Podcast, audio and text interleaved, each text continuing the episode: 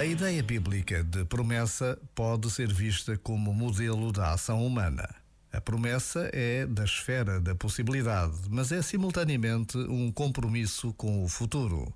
Comprometo-me agora a fazer algo. A promessa revela também uma ligação entre fazer e falar. Quando dizemos cumprirei a minha palavra, a minha promessa, é também um compromisso mediante a palavra e por isso mesmo mobiliza a reciprocidade e ativa a nossa interação. Este momento está disponível em podcast no site e na app.